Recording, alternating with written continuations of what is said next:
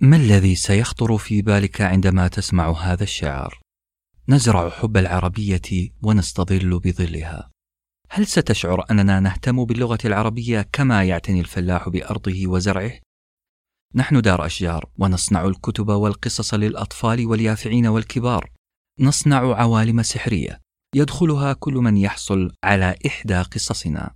ونصنع وسائل لتعليم الأطفال اللغة العربية بالقصص والمرح.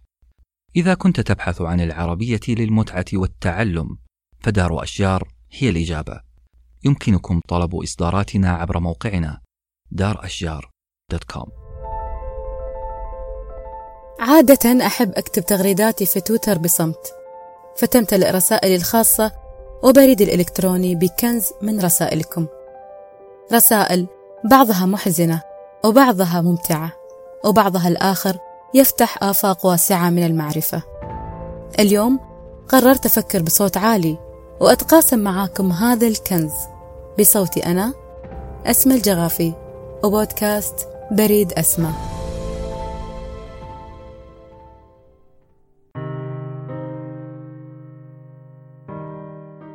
في يوم الأيام كتبت تغريدة في تويتر تقول كل الأوقات مناسبة لقول شيء لطيف. فوصلتني عدة رسائل.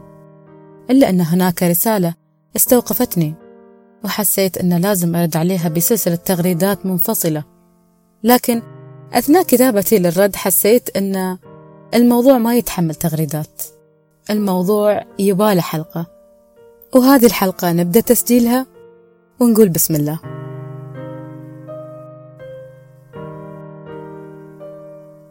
الرسالة تقول أنا الأخت الكبيرة في البيت وأحس أني مسؤولة عن تحسين جو عائلتي. حاولت أن نكون نفس العائلات الطبيعية. العائلات اللي يعيش بينهم اللطف ويعبر عنهم الحب. لكن اللي كان يحصل في عائلتي شيء مختلف. ما كان يمر يوم بدون ما نتنرفز أو نصارخ. دايما جونا مشحون بالسلبية وحتى علاقاتي خارج العائلة أحسها جافة رغم حبي لصديقاتي. خاطري أغير طريقة تفكيري. خاطري أشوف الحياة وردية مثل ما تقولون بالذات مثل ما تقولين أنت يا أسماء ولكن الكلام سهل والتنفيذ ضرب من المستحيل. وأنا أقرأ الرسالة حسيت أن فيها كثير من التساؤلات. تساؤلات أكاد أراها تقفز بين الكلمات. تساؤلات من نوع هل نحن فعلا بحاجة للطف بيننا؟ هل ممكن تحقيق هذا النوع من الحياة المثالية أم هي مجرد رفاهية وكلام؟ هل اللطف مجرد محاولة لخلق حياة وردية إيجابية أم أن أرواحنا افتقدت اللطف لدرجة أن التعبير عنه وذكره أمام الناس صار غاية في الغرابة والصعوبة؟ تساؤلات حفزت في ذاكرتي العديد من التجارب والقصص والمواقف اللي عشتها في الحياة تساؤلات دفعتني لتسجيل هذه الحلقة للتحدث عن أقوى طاقة في الحياة طاقة اللطف. لكن من أين نبدأ في حديثنا عن اللطف؟ نبدأ بالخيال؟ خلونا نتخيل. اللطف كالآتي. نحن أمام بحيرة ساكنة ساكنة تماما. مياهها راكدة وجوها هادئ. هادئ جدا. ولا أثر حتى لعصافير مرت في سماها ولا أسماك صغيرة ولا أي شيء يحرك هذا الركود الجامد في أعماقها. كل شيء يخيم عليه الصمت. الوضع كئيب نوعا ما. الوضع كئيب جدا ومحبط. نقطة آخر السطر. انتهى المشهد. الحين بنحاول نطالع في داخلنا. ولما نقول في داخلنا فنحن نقصد دواخلنا الراكدة كتلك البحيرة الراكدة اللي تخيلناها لكل منا داخلها عدة بحيرات بنختار بحيرة واحدة فقط نتأمل حالها متى كانت آخر مرة تحركت مياهنا؟ متى نفخت في بحيرتنا الحياة وتحركت أمواجها؟ متى سقطت في وسط بحيرتنا ورقة لطيفة فحركت أمواجها وأحيت هذا الركود؟ متى؟ وكيف تمادى أثر هذه الكلمة إلى أن انتعشت به أرواحنا وارتسمت ابتسامة خجل على ملامحنا؟ كلنا نستاهل هالابتسامة حتى أنت تستاهلها. أنت على وجه الخصوص. ابتسامتك جدا جميلة. وجهك جدا جميل. حلوة هالتقاسيم الواضحة لملامحك يوم تبتسم. حلوة هاللمعة في عينك. وحلوة هالخطوط الصغيرة اللي ترسم حول عينك. ابتسامتك جدا لطيفة. أنا أتكلم بالضبط عن الابتسامة اللي تبتسمها الحين بمجرد سماعك للوصف. قد يكون هذا مثال بسيط عن أثر الكلام اللطيف على الأشخاص. علينا نحن على بحيراتنا الراكدة. كلنا نحب نسمع الكلمة الحلوة حتى لو كانت مجاملة. نحب أن يكون في حياتنا شخص منتبه لأبسط تفاصيلنا ولتغير ستايلنا لون شعرنا أو طريقة تسريحتنا الجديدة. كلنا نحب نسمع عبارات الافتتان بريحة عطرنا الجديد وعبارات التلذذ بوجبة صنعناها بحب. نحب أن يكون في شخص منتبه للمجهود اللي إحنا ياسين نبذله في تعلم لغة جديدة مثلا أو تطورات عزفنا على آلة موسيقية. حتى لو كان الصوت الصادر منها نشاز. بس لازالت تشجعنا عبارات مثل إلنا أوه والله في تطور في المعزوفة في تحسنات قاعدين نسمعها. فكل هالتفاصيل توصل لنا شعور إن في أشخاص مهتمين لنا والاهتمام هو احتواء والاحتواء شعور يدفي أرواحنا الباردة. أحيانا تمر علينا أيام باردة رتيبة بل وحزينة رمادية. تمر أيام طوال حتى تعبر في سمائنا كلمة لطيفة حنونة تلمس قلوبنا وتلون يومنا. وبمجرد هطول كلمة لطيفة حقيقية تغسل أرواحنا في لحظتها نطير من الفرح. نحس بالخفة نقوم نتمشى نشوف الحياة بعدسة جديدة عدسة وردية. نفس شعور يوم تتلقى رسالة لطيفة. تقوم تتمشى في البيت تغني تنكت مع أي حد يطلع بطريقك. تحس فيك طاقة تطبخ طبخة جديدة. تبي تروح تسولف مع أبوك أمك أخوانك تبي تلعب معاهم تبي تنظف تبي تصبغ البيت. تحس إنك تطير تحس إن الأرض خلاص ما ينمشي عليها. لذيذ لذيذ الشعور جدا. تخيل لو إنك الشخص اللي كان سبب في هذا كله. بتكون أنت أسعدت عائلة كاملة. لا تستهين ابدا بطاقة الكلمة الطيبة. اللطافة والتشجيع. والمبادرة بعبارات الحب والامتنان. لا تستخسر على أي أحد كلمة فيها إطراء أو مديح أو حتى مجاملة لطيفة. مو بشرط كلمة حتى موقف بدون كلمات. كلها أمور من شأنها أنها تصنع يومك أنت أولا قبل المتلقي. نفس شعور الهدية يوم تهديها لأي أحد بدون موعد. أنت تستانس أثناء تجهيزها وتغليفها وهو يستانس أثناء تلقيها. بالتالي صار يومك ويومه أحلى. كل اليوم؟ أي نعم كل اليوم.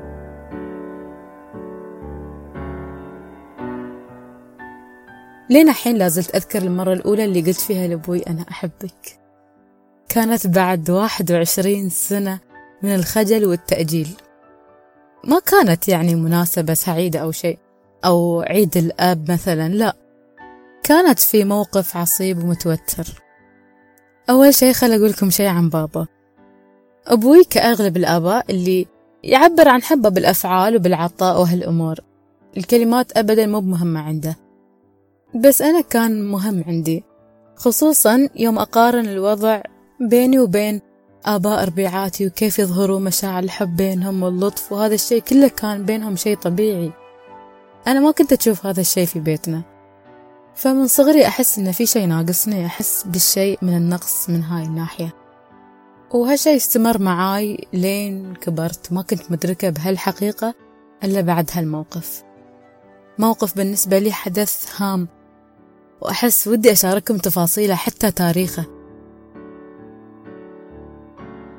كان في الثامن من فبراير 2018 كانت هالمرة الأولى اللي تحزن فيها عيني على منظر أبوي وهو لابس الرداء الأزرق ومدد على سرير المستشفى وتحيطه شبكة من الأنابيب.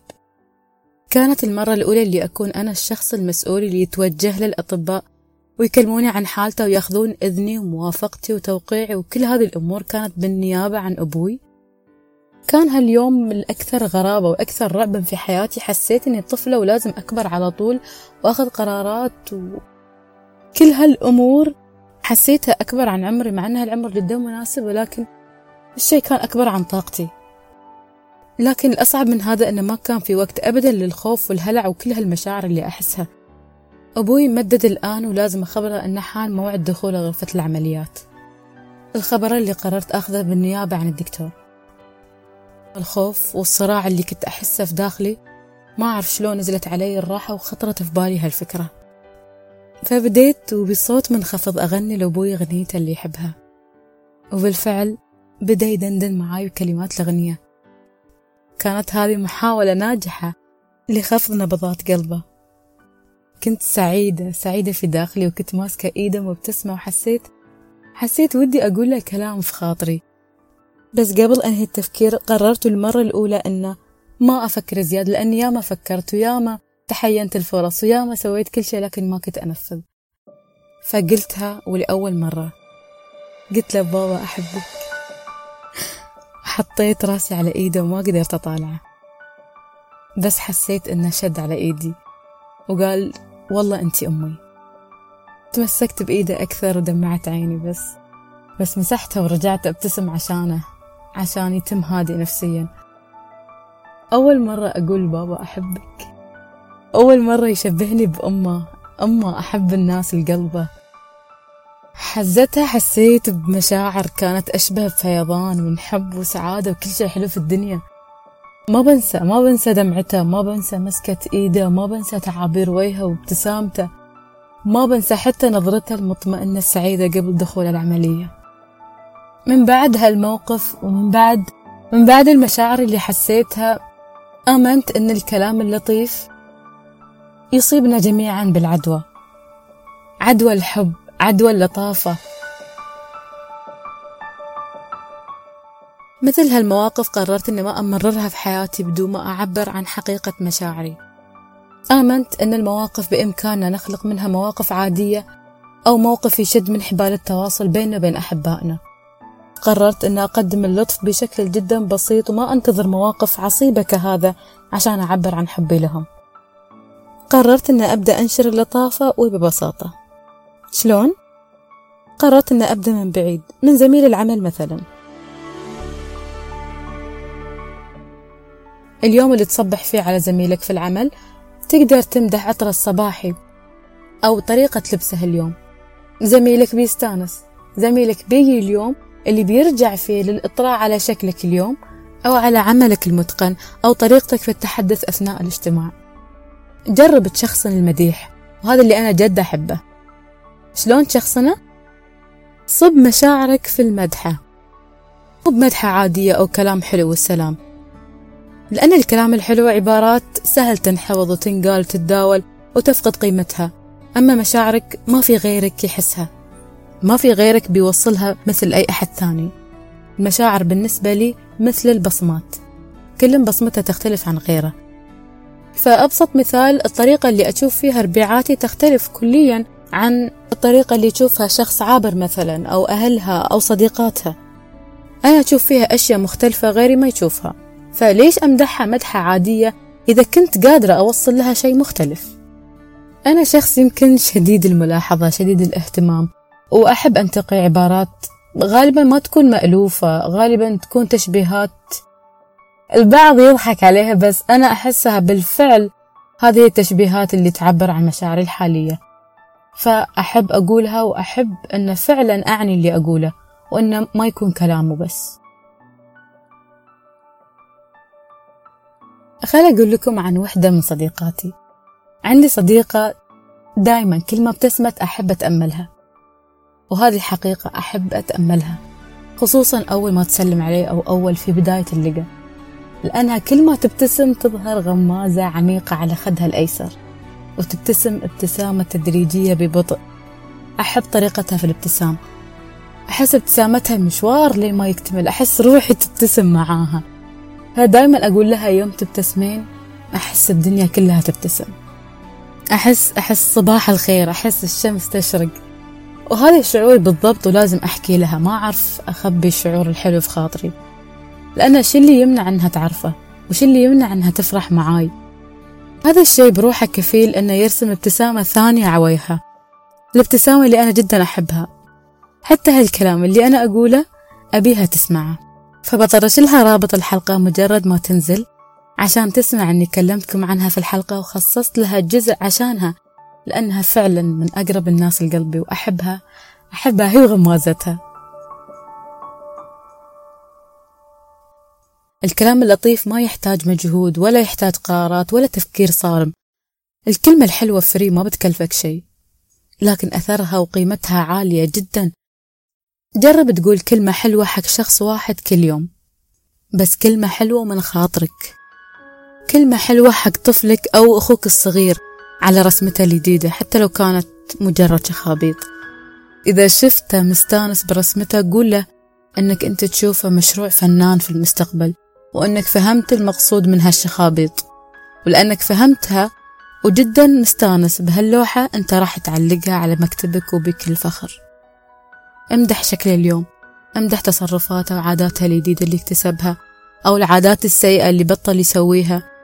كل هالأمور بتصنع منه شخص شديد الثقة بنفسه. ولأن أساس الطفل ينبني من البيت فأقرب الناس له أخوه أمه وأبوه شايفينه شخص عظيم فما حد بيقدر يهزه. لو ألف شخص قالوا له أنت فاشل ما بيهتم. لأن في ظهره دعم وحصن عظيم. شوف وين كلمة وصلت ولدك أو أخوك بسبب كلمة لطيفة. هذا أثر اللطف وأكثر. ردد العبارات اللطيفة على عائلتك. حتى لو الشيء غريب بينكم مش متعودين. في البداية حاول تدور مناسبات عشان تقول لهم. وبعدين أبدأ طرش لهم أي شيء في واتساب في تويتر في أي مكان طرش لهم التغريدات مثلا روابط أو أي شيء يعبر عن حبك لهم. بعدين هم بيبدون يطرشون لك بالمثل وحتى لو ما طرشوا ما عليه. أنت مع الوقت بتبدأ تتعود على الكلمات اللطيفة وبتتعود بعد على إبداء هذه المشاعر من خلال المواقف مش مجرد كلمات. وشيل من بالك مسألة اللي خلاص هم يدرون إني أحبهم فما له داعي لا. أنت ما تعرف إذا هالشخص بيدوم في حياتك أو لا. لا توصل نفسك لمرحلة الندم. إنك قصرت في حق اللي تحبهم. لا تقول والله هو أكيد يعرف. لا ما يعرف. خله يعرف الحين. بادر حتى لو ردة فعله ضحكة مثلا. عادي في البداية كنا ضحكنا. بس حتى قلوبنا وقتها كانت تضحك. بادر عقل كلمة ولا تنتظر رد. وأقل شيء للي جد يستحي أنه يعبر عن حبه بالكلمات أنه يبدأ بالتالي. اختار شخص واحد وادعي له بينك وبين نفسك ادعي له جد من خاطرك.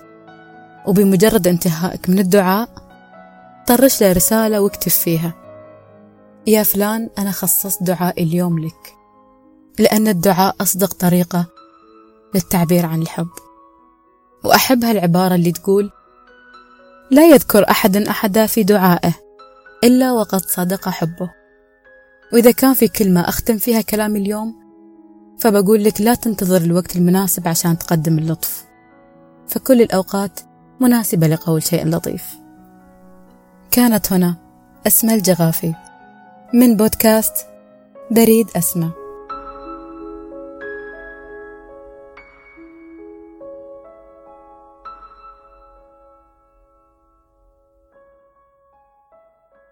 ما الذي سيخطر في بالك عندما تسمع هذا الشعر نزرع حب العربية ونستظل بظلها. هل ستشعر أننا نهتم باللغة العربية كما يعتني الفلاح بأرضه وزرعه؟ نحن دار أشجار ونصنع الكتب والقصص للأطفال واليافعين والكبار. نصنع عوالم سحرية.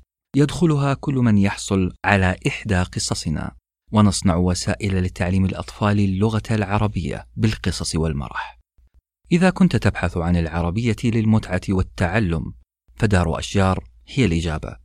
يمكنكم طلب إصداراتنا عبر موقعنا دار أشجار دوت كوم